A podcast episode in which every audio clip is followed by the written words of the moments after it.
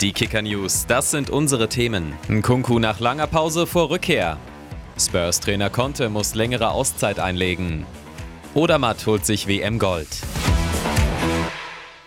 Das lange Warten bei RB Leipzig auf die Rückkehr von Christopher Nkunku hat ein Ende. Nach dreimonatiger Verletzungspause nach einem Außenbandriss im linken Knie wird der französische Topscorer morgen im Gastspiel beim VfL Wolfsburg sein Comeback feiern. Er wird eine Option sein, wenn auch noch nicht über 90 Minuten, so Trainer Marco Rose.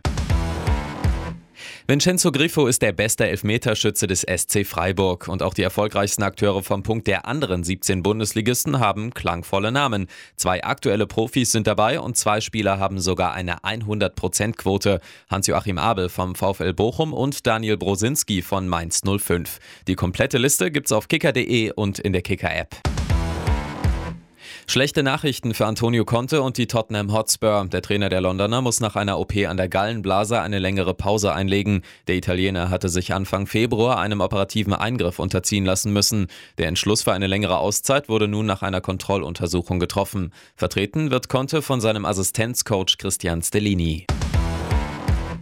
Marco Odermatt hat sich bei der alpinen Ski-WM nach dem Sieg bei der Abfahrt auch die Goldmedaille im Riesenslalom gesichert. Der Schweizer setzte sich gegen seinen Landsmann Loic Meillard und den Österreicher Marco Schwarz durch. Parallelweltmeister Alexander Schmid hat eine weitere Medaille in Courchevel klar verpasst und musste sich mit Rang 15 begnügen.